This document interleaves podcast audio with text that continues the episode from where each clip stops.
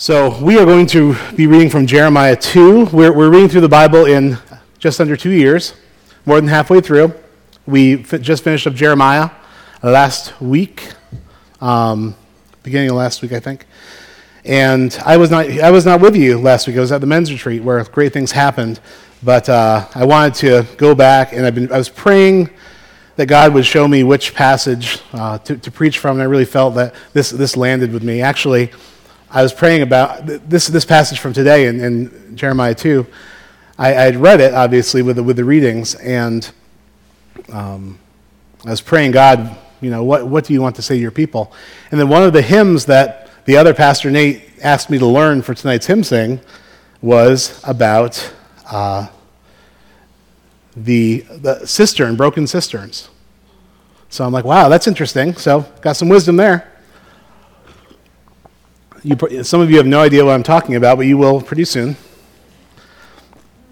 So why don't we read just this, this passage, Jeremiah 2, 11, um, 11 through 13. Then we'll pray, and we'll, we'll see what God has to say to us through this. Has a nation ever changed its gods?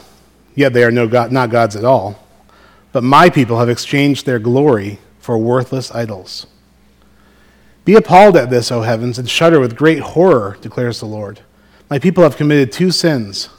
They have forsaken me, the spring of living water, and have dug their own cisterns, broken cisterns that cannot hold water.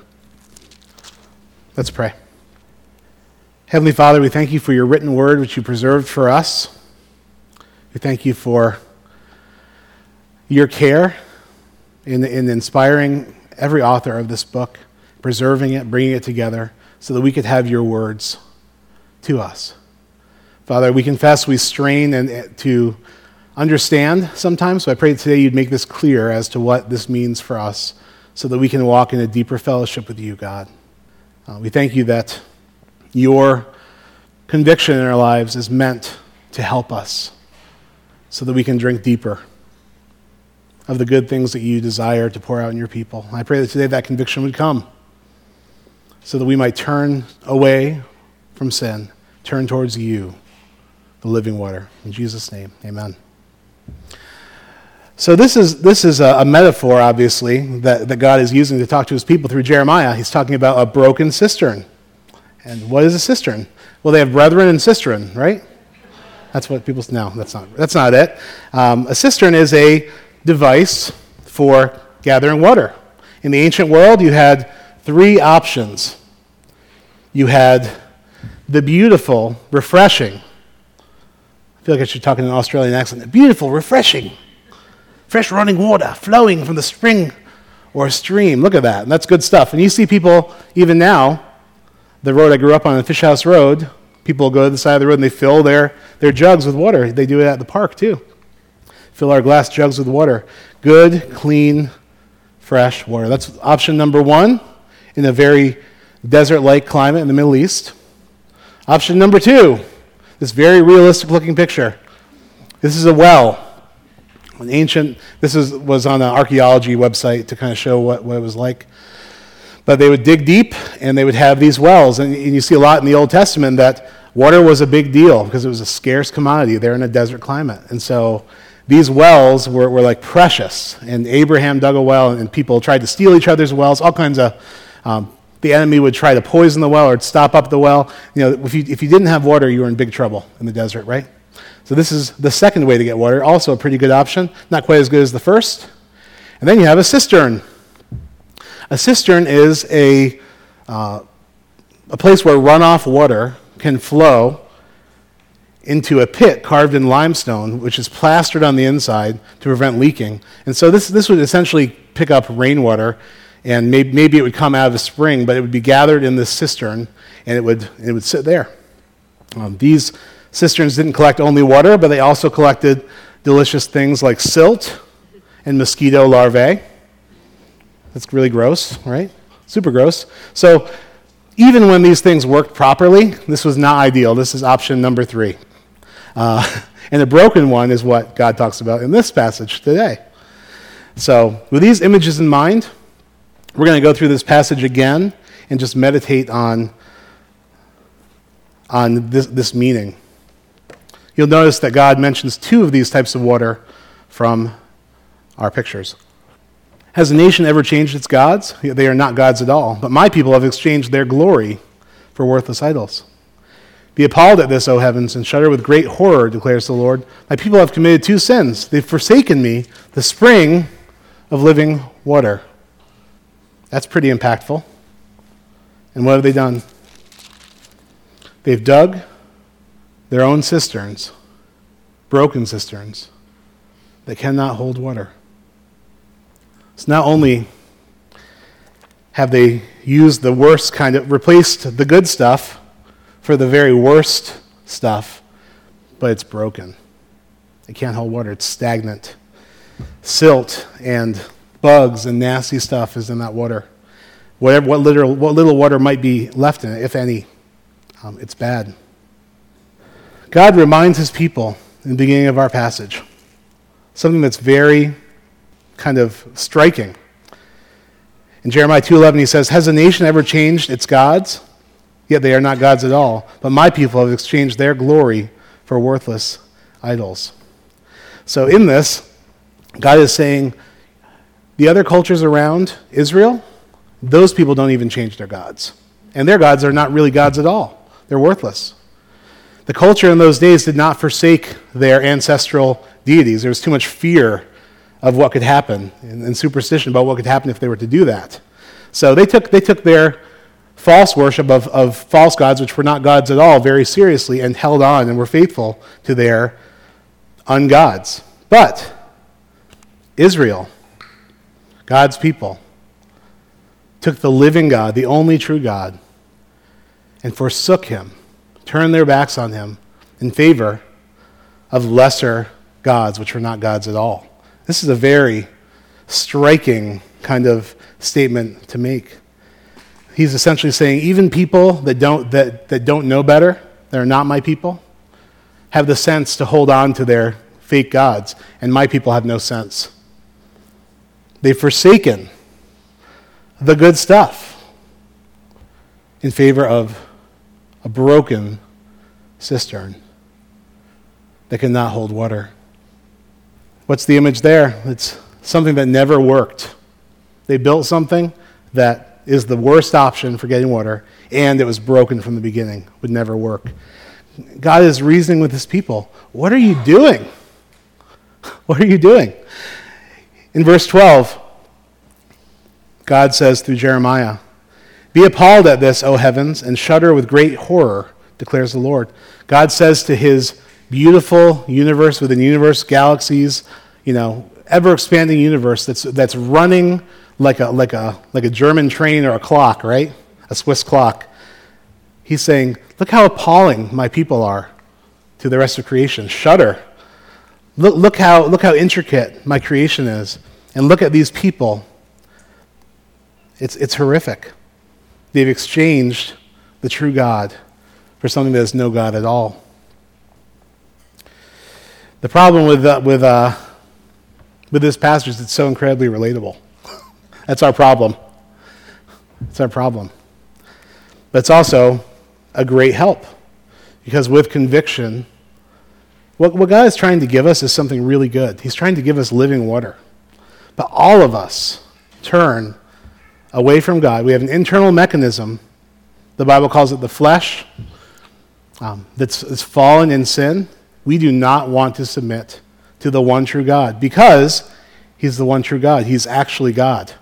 We'd rather have other things in our lives that, that do not hold us accountable, that we can control to some degree. There's something inside every person, the, our fallenness, our sinfulness, our rebellious nature. We exchange the truth of God, the living water, for a lie that this broken cistern will somehow nourish our souls. And it won't. But our whole, our whole world is just built around broken cisterns. Maybe you can, I don't know if you can imagine, you know, the last time that you sinned, did something you knew, knew was wrong and, and God wouldn't want you to do, And it seemed like such a great thing. And then afterwards, you just feel that emptiness, that sucking, dark emptiness inside. That this broken cistern is never going to feed what my soul is hungry for. We are, we are restlessly worshipful people. We, we are created to worship. We are created to worship God.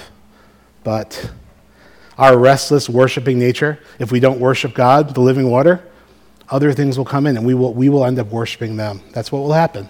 That's how God's created us to be. Everyone worships. We reject the body and blood of Jesus Christ because we say, you know what? I have, I have another plan. I have a plan B, a plan C, a plan D. And we reject what God's offered to us the living water, Jesus Christ. We, we exchange allegiance to the one true God for something that is less threatening to our ego, to ourselves, to our sin. Uh, something where we can live half heartedly. Um, but God, for good reason, calls us to a wholehearted devotion to Him because the reason God calls us to that is because God has something so much better for us. That's, that Psalm 36 that I read to you guys earlier, you know, it's, it's pretty, pretty like uh, harsh in the beginning. And people often misunderstand God. They think that he's a hard um, person. You know, in the parables of Jesus, you know, that God is a hard taskmaster. But the reason that God is so sometimes convicting of us in our lives is because he has something so much better for us than we're getting. God knows that there's a thirst in us that cannot be quenched by these broken cisterns, by these sins, by this idolatry. And that unless we deal with that stuff, we're not going to get to the good stuff. That's what God's all about. He wants us to get to the good stuff. And so he says, There's no fear of God before these people. In their own eyes, they flatter themselves too much to detect or hate their sin. That's very relatable. we flatter ourselves too much, so much that we don't even detect how God's convicting us. The words of our mouth are wicked. We cease to be wise, to do good. We commit ourselves to a sinful course, and we do not reject what is wrong. This is the problem with, with people, all of us, um, that we tend to turn from God and rebel against Him. So God points all this stuff out in Psalm 36. Then He says, Your love, O Lord, reaches to the heavens, your faithfulness to the skies. Your righteousness is like the mighty mountains, your justice like the great deep. You preserve both man and beast. How priceless is your unfailing love! Both high and low among men find refuge in the shadow of your wings. They feast on the abundance of your house. You give them drink from your river of delights. For with you is the fountain of life. In your light we see light. Continue your love to those who know you, your righteousness to the upright in heart. May the foot of the proud not come against me, nor the hand of the wicked drive me away. You see, there's something so much better for people. But we're so busy digging and creating these cisterns that never really work anyway, where we get our, our source, where we get our, our water, that we think, you know, I don't even detect what the problem is, God. I'm just so caught up in my own stuff. But God has something better for us. That's why God brings these things to mind. A lot of times in the Old Testament, you read about idolatry and you think, well, you know, we're not like bowing down to idols, most of us. I mean, sometimes when we go to like a Thai restaurant, there's like a Buddha up there with like a rice, rice bowl and stuff, right? That stuff's around. There's, there's idolatry in the world, certainly, in different countries. There's some idolatry in the U.S., like we're talking about images carved in stone or wood. That stuff exists. But by and large, most people don't bow down to an image or to uh, like a deity. In the United States, um, idolatry looks a little different. Idolatry is really actually woven into the fabric of our society. It really is. And it, we read the word idolatry and we think, oh, that's kind of like a then problem, and maybe another part of the world. It's not a me problem. But the Bible actually teaches something really interesting about idolatry that I didn't see before I looked into it this week. Uh, it makes a very interesting comment. It's the Ephesians passage. So look at this passage about idolatry. For of this you can be sure no immoral, impure, or greedy person, those are all things we can relate to, right? That's sin. That's the stuff we know, we know what that is. Such a person is an idolater, has any inheritance in the kingdom of Christ and of God. Isn't that interesting? The Bible actually says that sin itself is idolatry. And those immoral, impure, greedy, those words are a pretty good summary of all the lists of sins in the Bible. They're pretty good. They kind of cover all of it. It's saying people that are lost in sin, it's idolatry. So when the Old Testament talks about idolatry, we have to realize we're, we're idolatrous too. But we're idolatrous in, in the American way greed, immorality, impurity. Um, you could add to that list many, many uh, things. But it's so hidden in our, in our world that we often don't equate those two things. Sin is idolatry. It promises to fill a thirst in our lives that each of us has, which comes from God. But sin leaves us empty of God's living water because when we sin, we're relying on ourselves to satisfy the spiritual thirst that God's placed in every single one of us. God has a better way, God has something much better for us. This is the definition I came up with. Sin, idolatry, is whenever we draw from something or someone what God designed us to draw from Him alone the source of life, the spring of living water. The people of Jeremiah's day were so, uh, so lost that they really thought everything was fine. In fact, Jeremiah was the only one that was saying the things he was saying, and it says, I believe, the only righteous person there. And Jeremiah is pleading with God on behalf of these people who had dug their broken cisterns and were not coming to God. But everyone in that society thought everything's good. What's wrong with this prophet? Like, why is he saying these disturbing things to us? This is annoying. Like, we're good. We're God's people. He loves us. Everything's fine. Here's something really ironic that happened. I could not believe this. You know, I, I just didn't put the two together. In Jeremiah 38 6, Jeremiah, being as unpopular as he is, gets put inside of a, an empty cistern with mud in the bottom. So here the prophet who was saying God's word, you know, my people have forsaken me and gone to, gone to broken cisterns. They take that guy and they put him inside of an empty cistern. And he, it says he sunk into the mud. I'm sure that that irony was not lost on poor Jeremiah, who they called the weeping prophet. That's a pretty, pretty much a big bummer. But think of how deluded these people were, like how insane they were, that not only did they not recognize God's conviction to them, which was, which was correct and good and right, and the idolatry and the sin in their lives. But they said, let's take this guy and throw him in a cistern. They'd forgotten the, the metaphor, I think. Maybe it was a broken cistern. I mean, the poetry could be complete. But the truth is that in church, you know, Soper, John Soper said that the, the, the churches that are in the most trouble, the deadest churches are populated by people that think that all is well in their lives. They don't have a view to, to the greater things that God has for them, and they satisfy themselves with broken cisterns and a little church on the side, and they miss out on the springs of living water. The springs of living water, uh, which Jesus actually identifies as being himself in the Bible. Jesus says, I am the spring of living water.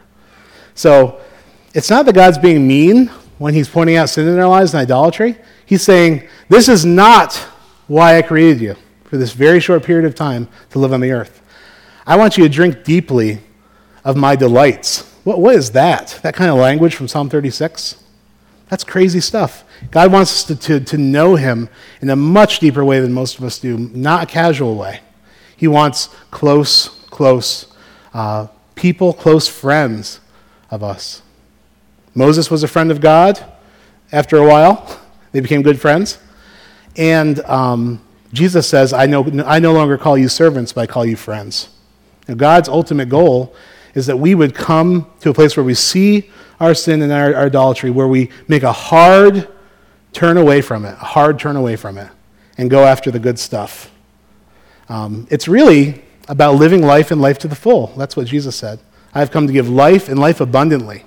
You cannot give abundant life to a people who are drinking from broken cisterns.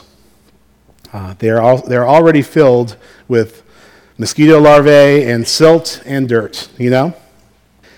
Jesus is so much superior to the broken cistern. Think about it. First of all, he's, he's not a fixed cistern, he's not a well, he is a river of living water. That's so much, that's like four steps superior to the, to the junk that we put into our lives. So here's poor Jeremiah sinking into the mud in the broken cistern. And we, we like Jeremiah, we take the voices we don't like and we throw them in the, in the cistern and we go after the things that make us feel good. But the Bible, I've been really studying, trying to learn, you know, what, what, what pleases God? You know, how do I look into my own life and see the things that are out of alignment so that I can turn from them and get more of God, right? The Bible has all these lists. Wrongdoers, and this is all by God's definition, too. We can't go into all of this wrongdoers, sexually immoral.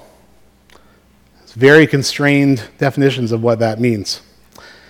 Unjust, cheaters, impure, witchcraft, hatred, discord, jealousy. These are ones that are really day to day ones, guys. Discord, jealousy, fits of rage, selfish ambition, dissension, factions, en- envy, idolaters, adulterers, thieves, greedy, drunkards, slanderers, swindlers. These are all things that we can certainly see in our own life, in our own world. We can look at our lives and see these things. This is idolatry. These are the things that keep us from that amazing spring of living water, which, by the way, wells up to everlasting life. If you drink from a broken cistern long enough, and you think all is well long enough, you may be deluded on your deathbed and think that you are, are fine with God, but you're not. Um, we have to look at these things carefully. I'm going to read in closing from John 4. This is where Jesus, in John 4 and John 7, he identifies himself as the living water from God. Jesus' living water is so much more amazing than what was in the Old Testament that Jeremiah was talking to these people about.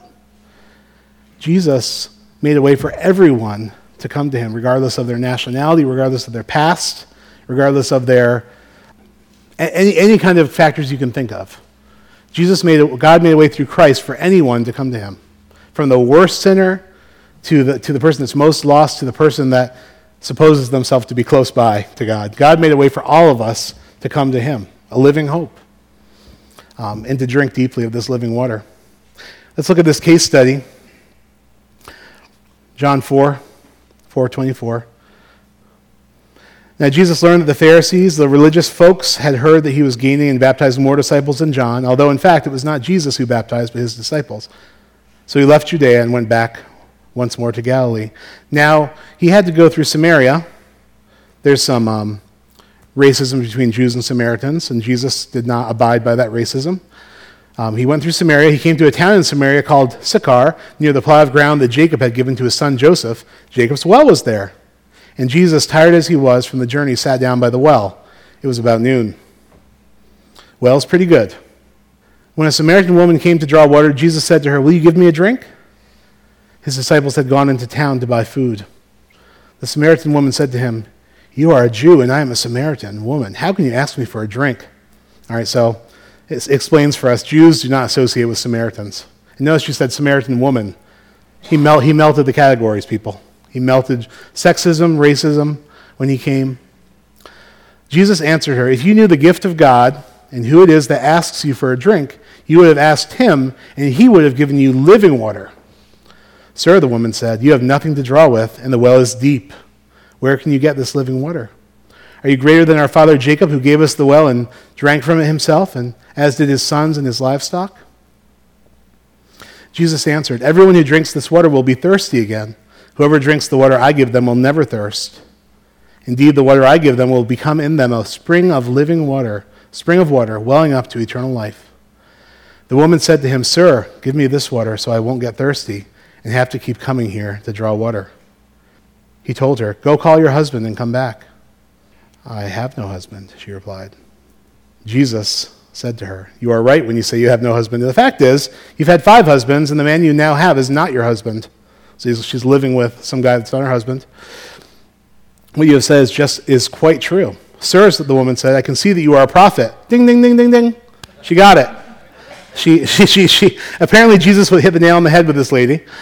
Our ancestors worshipped on this mountain. You Jews claim that the place where we must worship is Jerusalem. Woman, Jesus replied, believe me, a time is coming when you will worship the Father neither on this mountain nor in Jerusalem.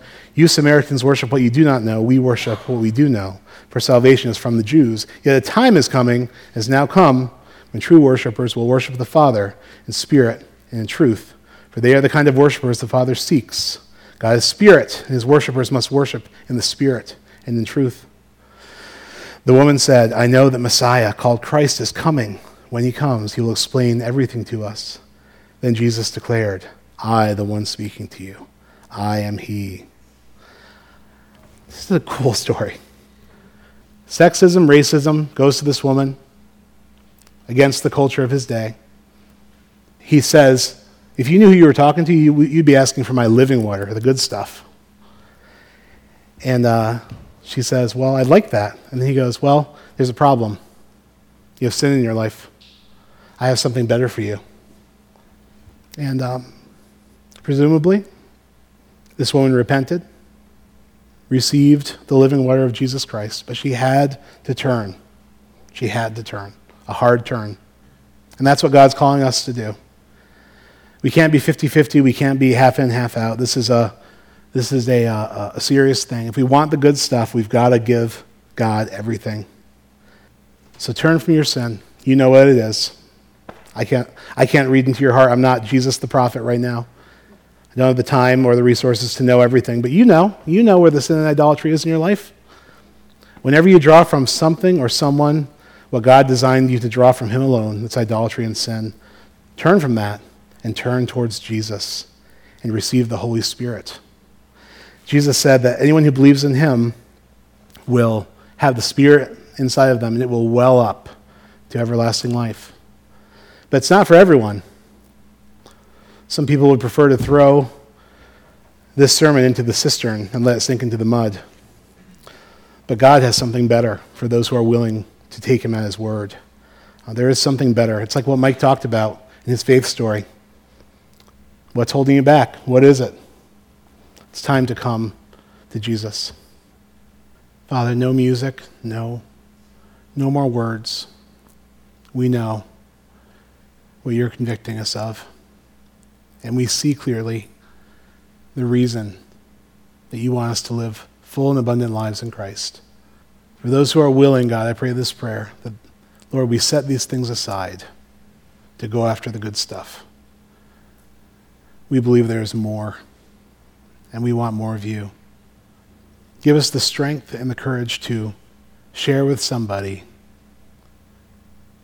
to get some help, to get some prayer, so that we can really start living this abundant life you intend for your children.